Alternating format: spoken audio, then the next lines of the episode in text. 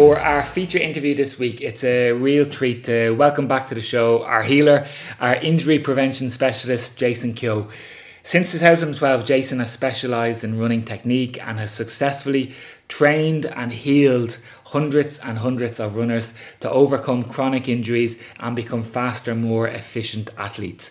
He puts running technique and mobility as the primary foundation all other physical aspects of training should be built upon.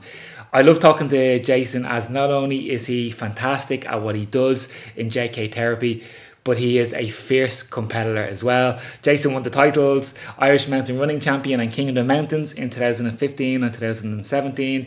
He represented Ireland in mountain running, and he is one of only a handful of runners who have won the prestigious Karen Carrauntoohil Mountain Race, winning it in 2011 and 2017. Great to have you back with us on the show again. And I'm really looking forward, Jason, to this segment here because we're going to talk about something that's very important for our listeners in lots of different ways, Jason, from anybody that wants to run faster or somebody that wants to learn about their body or somebody maybe that's a little bit broken and just who needs a different type of solution maybe to what they've found elsewhere. So I think, Jason, it's great to have you back. And we're going to talk about biomechanical running assessments. Owen, how are you? Great to be back. Um, yeah, looking forward to today's uh, segment. Uh, hello to all your listeners out there. Uh, just finished a busy day here in the clinic, and uh, so I've sacrificed today's run to to be here. well, listen, it, it, that's it's great for myself, Jason. It's great for the listeners because you're somebody that you have your skin in the game, that you are booked up, you're fully booked up all the time, which means that you're doing good work. That means that these running assessments that you're doing they're working for people. So uh, no matter who it is that's listening, whether they want to go faster, whether they want to learn, or they want to keep those injuries away, let's get straight into it and tell us about the work that you do, Jason, that's helping so many people. And, and one of the, the key things that you're doing, and it's going very well, are the running assessments. For anybody that's thinking of getting one or thinks that they might need one, what does it involve? So um, the, one of the services I offer is a, a two-hour biomechanical assessment and uh, three uh, generally three different types of, of uh, people that come into me for this.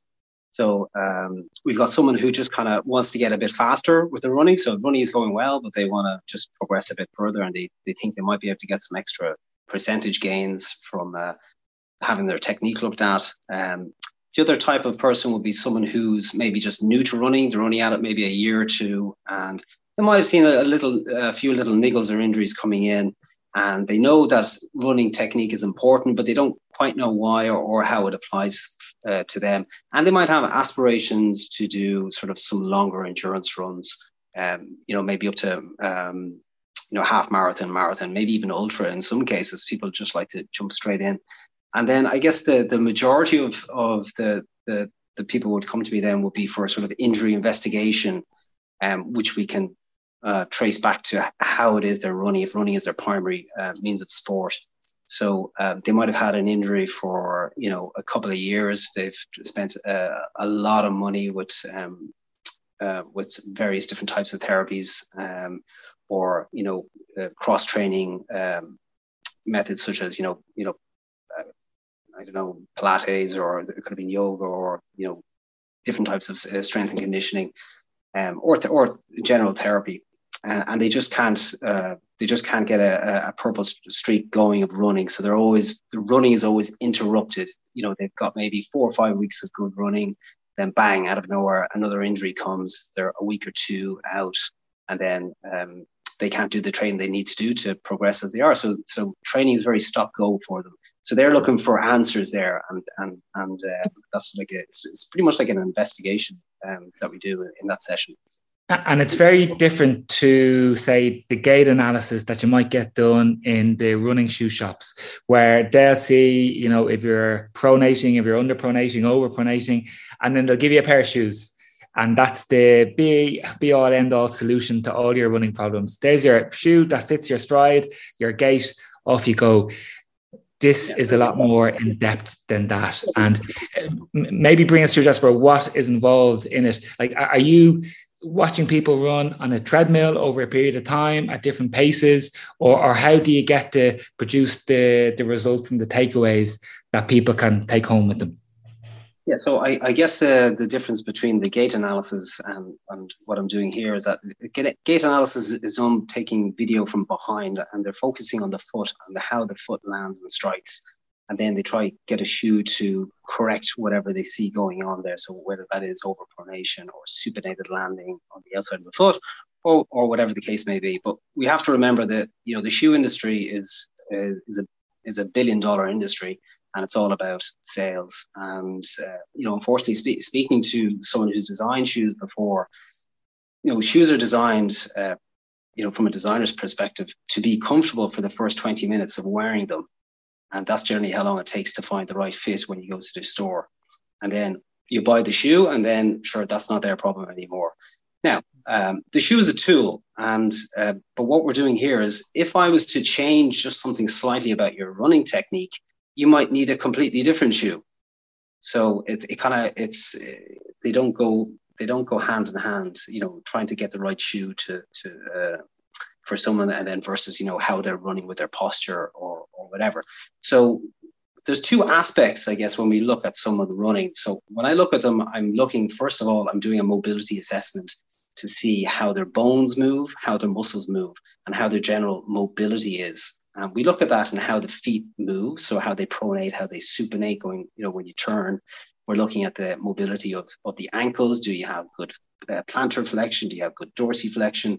We're having a look at um, your hip mobility. Can you uh, sit in different resting positions on the floor um, without feeling tight and sore?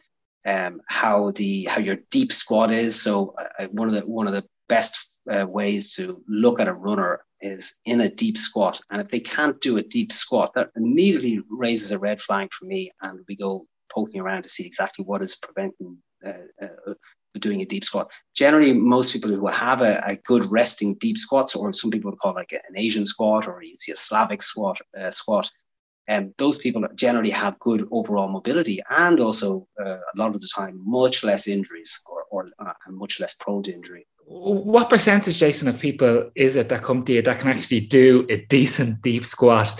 Because if anybody's just at home listening and just Google what a good deep squat looks like, with the with, with the ass essentially going right down to the to the floor, and you're back in a lovely straight kind of ankle or angle, as opposed to the the hunched shoulders which maybe the majority of people do. I don't know, like without people having worked on it, Jason, is it something that people can still do, or do you find that people who have been working in offices all their lives, that ability to do a deep squat just goes? Yeah, with with all movement and mobility, if you don't use it, you're going to lose it, right? So you're we're all born being able to do a deep squat. So you, have children on, I have children. Um, I have a two and a four year old. Um, and when they sit down and play on the ground, they're sitting in this lovely deep squat, and it looks like nothing to them. So your deep squat is, is basically your portable chair that you have around with you at any stage. So if you go to different, uh, if you go to Asia or, or Vietnam, which I've been to, they sit down at the at the bus stop. They're sitting in their deep squat, having a cigarette, and they might be there for half an hour, and it's it's very comfortable. And then when the bus comes, they flick their cigarette away and jump onto the bus, and off they go. Um, so the people that come into me, I'd say um, maybe about 20, 15, 20% would do what we call a traditional squat. So that says they, they, if you can imagine doing a squat in an exercise class where you come down and your, your knees hit maybe a 90 degree angle and your bum's yeah. kind of halfway down. So they're people who just cannot go down any lower than that. They're stuck in that position there. That's what we call a traditional Western squat. Yeah. The next, the next level down will be someone who can get into a deep squat, but their toes are off the ground, the front of their foot is off the ground. They've got a lot of weight uh, on the back on the heels, and they're about to fall over. If I went over to them and gave them a little push in their shoulder, they'd fall backwards on the floor. And they're probably the ones that have are coming with the injuries, I suspect, as well. well, traditional and unskilled, definitely. Um, and then I see very few skilled deep squat. And a skilled deep squat is someone who can sit down there very comfortable and have no pain, have no tightness anywhere in the hips or ankles or knees or anywhere like that. And that's that would be a skilled deep squat. Um, now, unfortunately, we um, um, we're starting to see I'm starting to see a lot of young children come in. So, like parents would, would call me up and say, "Look, my my child doesn't run like all the other children on the on the GAA pitch or the football pitch. Uh, can you help him?" And you know, when we when we bring them in and have a have a look at this 12 or 13 or 14 year old, they're actually they can only do a traditional Western squat. They've completely lost their deep squat at age at, such a young age which is yeah. it's tragic is what it is because that child now is set up for like pain and stiffness and probably not a very bright future in in sports you know as they get older because they'll just be very prone to injury yeah because they've probably been sitting in the classroom for what 10 years nearly at that stage and then going home and sitting at home in front of the tv so yeah, yeah. let's not go there let's not go there um, but tell us jason about when you see these issues um, how can we go about fixing them Okay, so um, so yeah, hardware is is is mobility. So that's when your your skin has to be able to stretch. Your fascia, which is like a little um, little translucent type of sausage skin covering of, of your muscles, that has to stretch. The muscles have to stretch. The the ligaments and the tendons need to stretch. So if you've got any restriction there, they all have to be stretched out again and mobilized. And that takes time. Like that's not something that happens in, in a week or two weeks or over three weeks, it, it takes a, a, like a minimum of six weeks before we start seeing any sort of a meaningful change when when we try to improve mobility so ankle mobility or hip mobility or spine mobility. It takes literally six weeks of a lot of work on it. So that's not something i can do for clients but i basically what i do is i rip them apart and say you can't do this this this and this which you should be able to do and this is how you get there. And so that's the plan i give yeah. after. Um, can you speed that the, the elimination of that stiffness up by some of the techniques that you do in the clinic, Jason, like um, dry needling, um, working on trigger points, hands on with clients. It is because I'm sure what happens a lot of runners is they might have it, have a tight calf but they can get away with it for a couple of weeks. And um, then it becomes a little bit sore, but they've got a race coming up. So oh, I'll just hang on for another month. I'll just keep on training. So by the time they get to their race, they've done their race, but they could have had a tight calf for three months and it becomes chronic then and then that stiffness just will not go away and it might result in actually a, a proper full-blown injury then so than, yeah so you, you can do that right so the, the the supercharged quick shortcut way is you get some therapy work on it, and uh, specifically dry needling, it, it, gets the it gets the quickest results when we release the, the little trigger points or the little knots which cause tightness and. Great. Okay. So that is something you can do. But one of the things that uh, I try to show uh, all my clients uh, in biomechanical assessments or just in normal therapy sessions is how to release tissue themselves. And that's a soft tissue release protocol that I use. So that's like getting your hockey ball or your baseball or your schlitter or your Theracane or your stick or whatever it is, your foam roller, and actually learning how to find the trigger points rather than just rolling up and down aimlessly, like trying to focus in, find the source spots, find the trigger points, and then learn how to release those yourself. So then you become your own therapist and you can be doing a lot of the work yourself and then you just come to me when you when you need a real help and handout so that's a way we we could you can yeah sort of accelerate that process of getting mobility back but the best way is to put it as part of your daily lifestyle. So I'm, I'm a big fan of um, I'm a big fan of sitting on the floor on a hard floor. Um, and when you sit on a hard floor in, in lots of different resting positions, right? It doesn't matter what position is, you have to move your bones in a certain way that the muscles have no choice but to stretch naturally. So when you when you think about, you know, when you look at at mobility through an evolutionary lens, if you think about your grandfathers or your great grandfathers, they probably were very um, agile and very mobile people. They probably had a manual labor job. They probably could do a, a deep uh, squat and uh, it would be no problem them. They probably had very few injuries, you know, unless it was trauma of some sort. And one thing you'll notice is that they were had a very active lifestyle. They moved their bones in, in different ways, which they were naturally stretching the muscles. And if we go back far enough, you know, the modern chair is only about 400 years old. So before that, we were ground living people. You know, if you go to hmm. places like uh, Africa or, or Southeast Asia or Japan or places like this, they spend time sitting on the floor when they socialize, when they cook, when they work, when they eat. So you know, we don't do that anymore. So as a result, we, we're not using our full capability, and then we're going to seize up and get stiff, and then we have to rely on on traditional stretching. Like I don't have to worry about stretching anymore because I just sit on the floor. So like people people say, you know, oh, I, I, know I should stretch. Like that's the. It's like people come into confession to be like, I know I should stretch, and I don't. I don't stretch enough, and I probably should. And I'm like, well, I don't stretch, but what I do is in my if I'm sitting down with the kids or playing with the kids or if I'm relaxing and you know we're watching something, I'll be sitting on the floor. I won't be sitting on the couch, and that's just a way to me to naturally stretch my um, my, my muscles and uh, and keep on top of my bone, my mobility. Yeah, I know one of the elements of the assessment that you do, Jason, is the, the homework that you give the, the clients as, as they leave and for the exercises for them to do. And I know one of the sets is things like um, box jumping and how important that can be just to check in and first of all to make sure that your body can perform a simple jump onto a step or can actually jump off a step. And I must be honest, Jason, I've actually become very lazy and even a little bit fearful about doing little jumps like this just because I know there's so much tension and stiffness there that I can run all day long. But ask me to do a little explosive jump up or down. And I'm going to kind of hesitate for a little while. But I know all runners should be able to do something simple like that. But yeah, we can just fall out of the habit of doing it and just lose that flexibility, lose that bounce that's so important. So you know when you, um, when you jump all the time on, you just don't realize it. Like you're doing a lot of mileage, and your running is literally jumping from one foot to the other. So when I see someone who is not running as I as I want. And I, I guess we, I didn't really explain that, but what we're primarily looking at is someone who's who is a who has a very heavy overstride and heel strike. So when you have a, a, heel strike, you're landing on a straight knee and you're not using your shock absorbers as as you would. Uh, yeah. Uh, or as you're supposed to, right? And that's what that's what all the injuries can be traced back to. So if you're a runner, you're getting injured, um, it's probably because of your technique.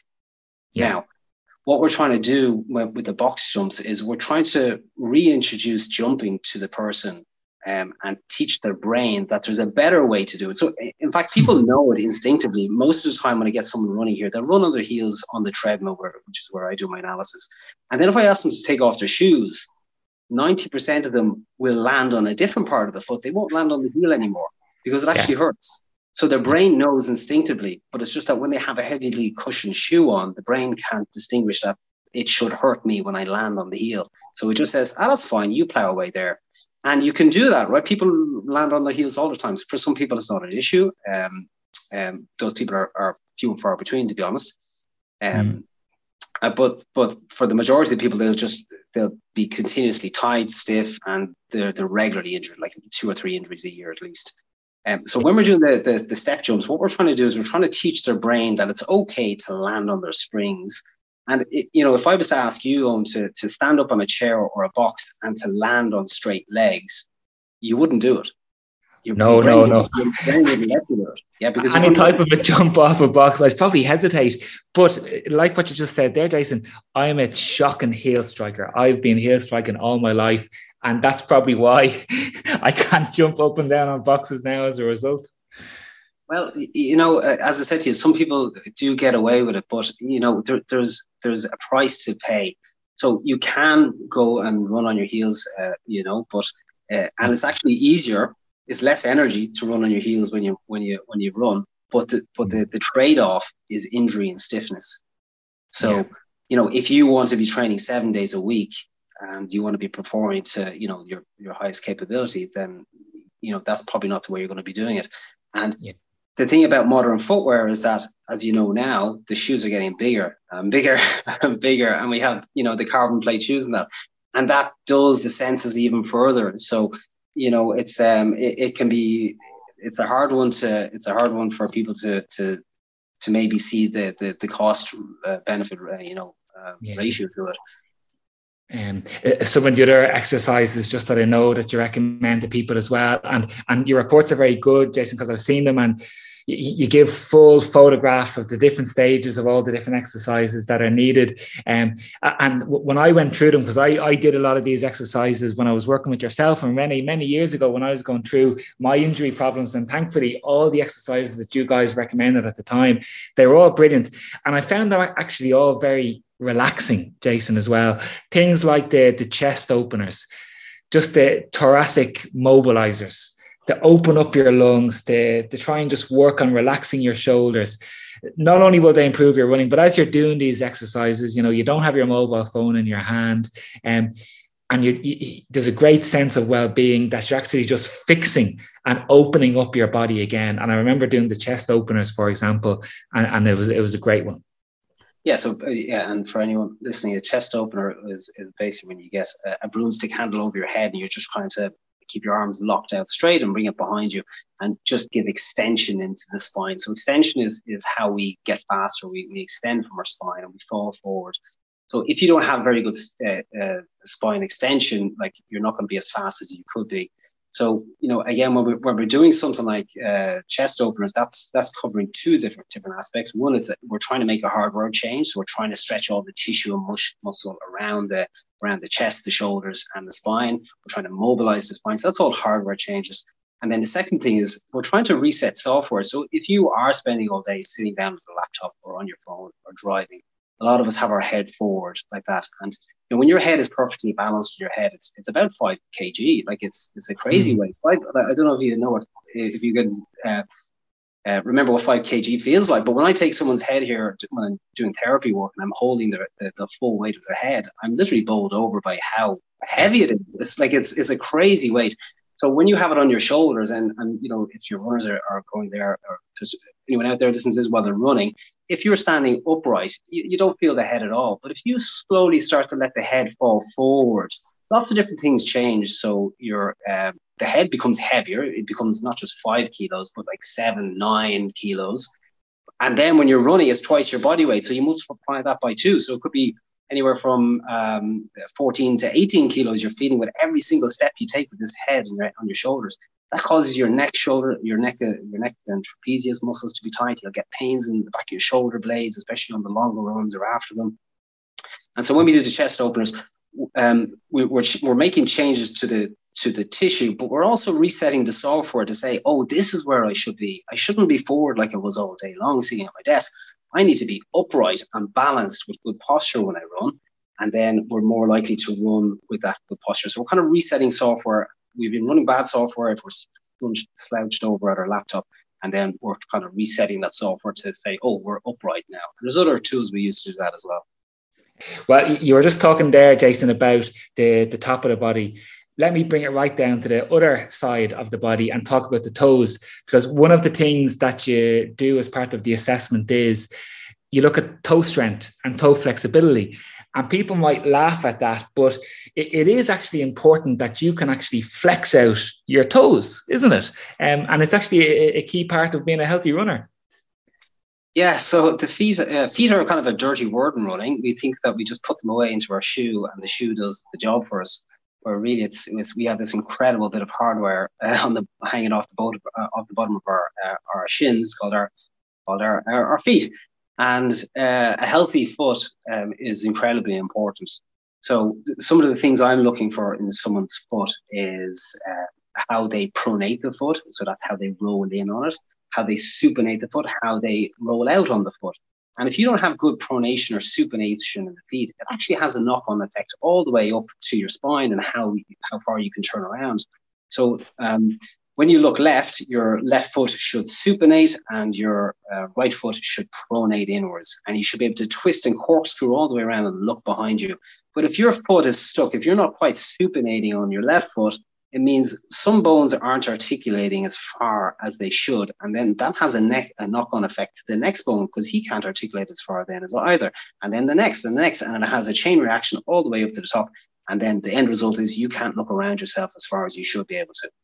Um, mm. so that's one thing we look at there with the feet. So it, it affects on how we move our spine and look around. So if we've got a blockage down in the feet, we need to sort that out to, to get better mobility up in the spine.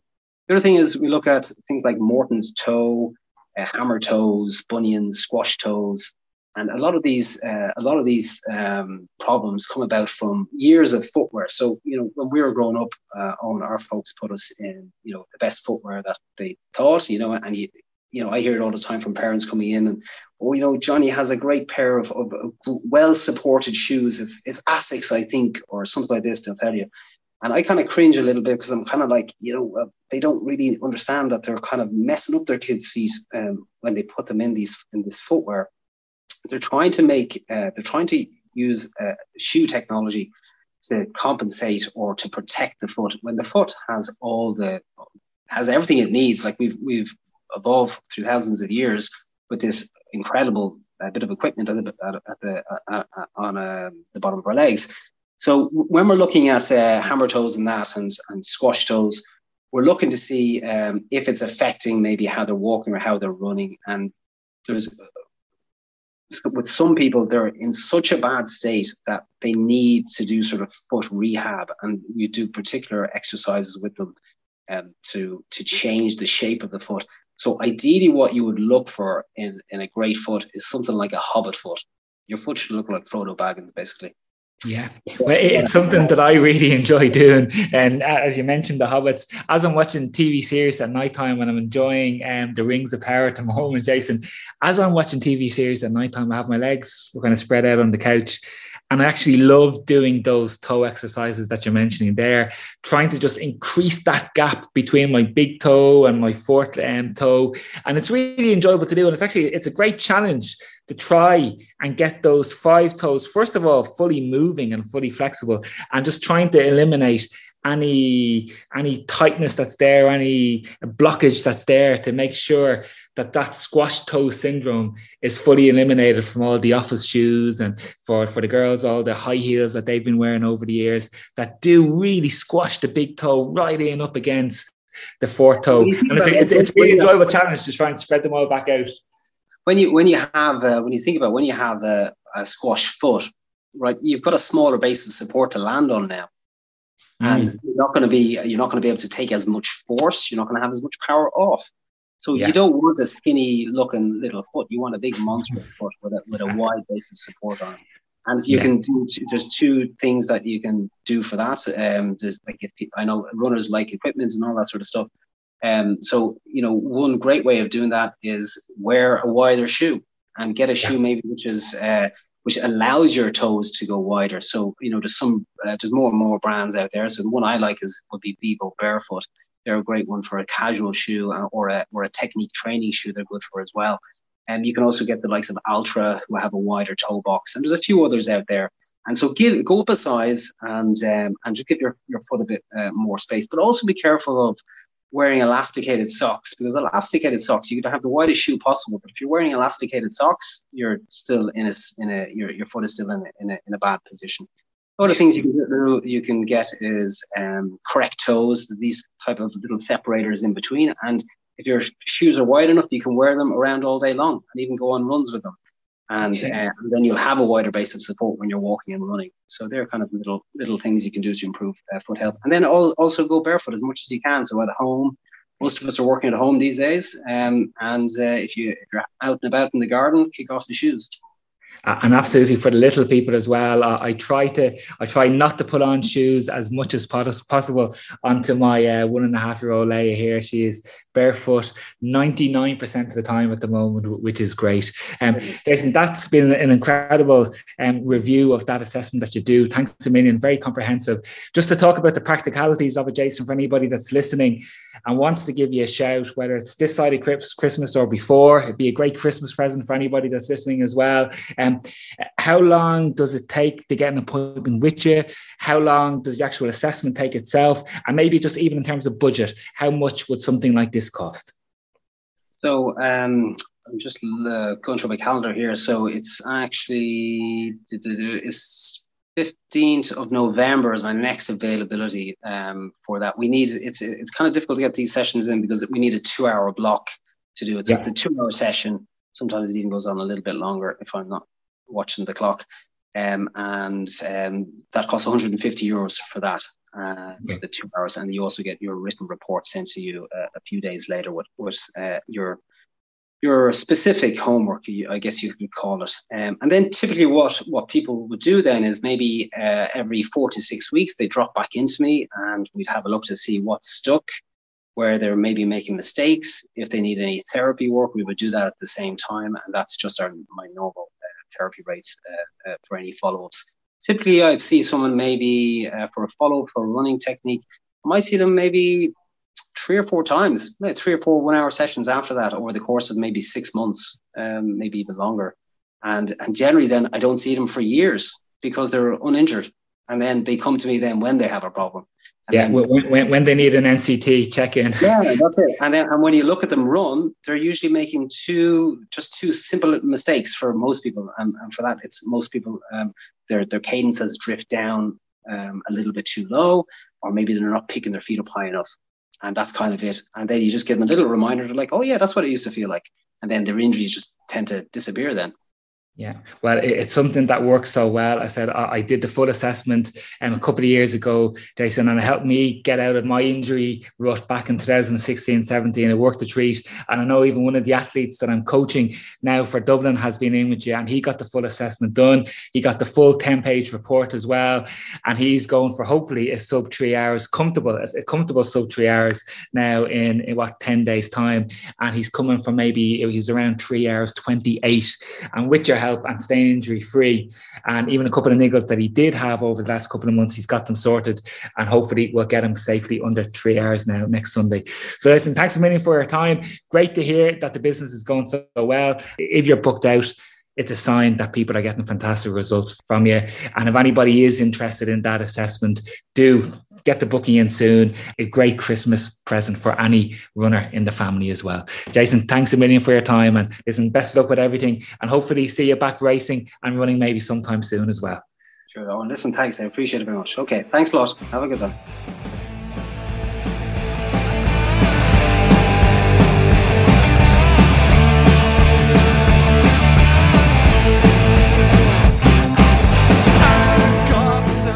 Wrap for this week, everybody. Thank you to Jason and to Renee for their great insights this week, and to Jason especially for his support of the show during the month of October. And do make sure to give Jason a shout if you feel the legs might need a helping hand over the winter months to reach their full potential in 2023. A quick reminder to pop over to patreon.com to support the show if you like what we do to help keep us going at the Trail Running Ireland podcast. And finally, good luck to all of our trail and mountain runners across the mountains of Italy this weekend and Thailand in just under a fortnight's time. And we even have a few Irish runners in the famous Transvulcania in La Palma this weekend too. What a great race that is. Everybody, let's get our running gear on. Let's go.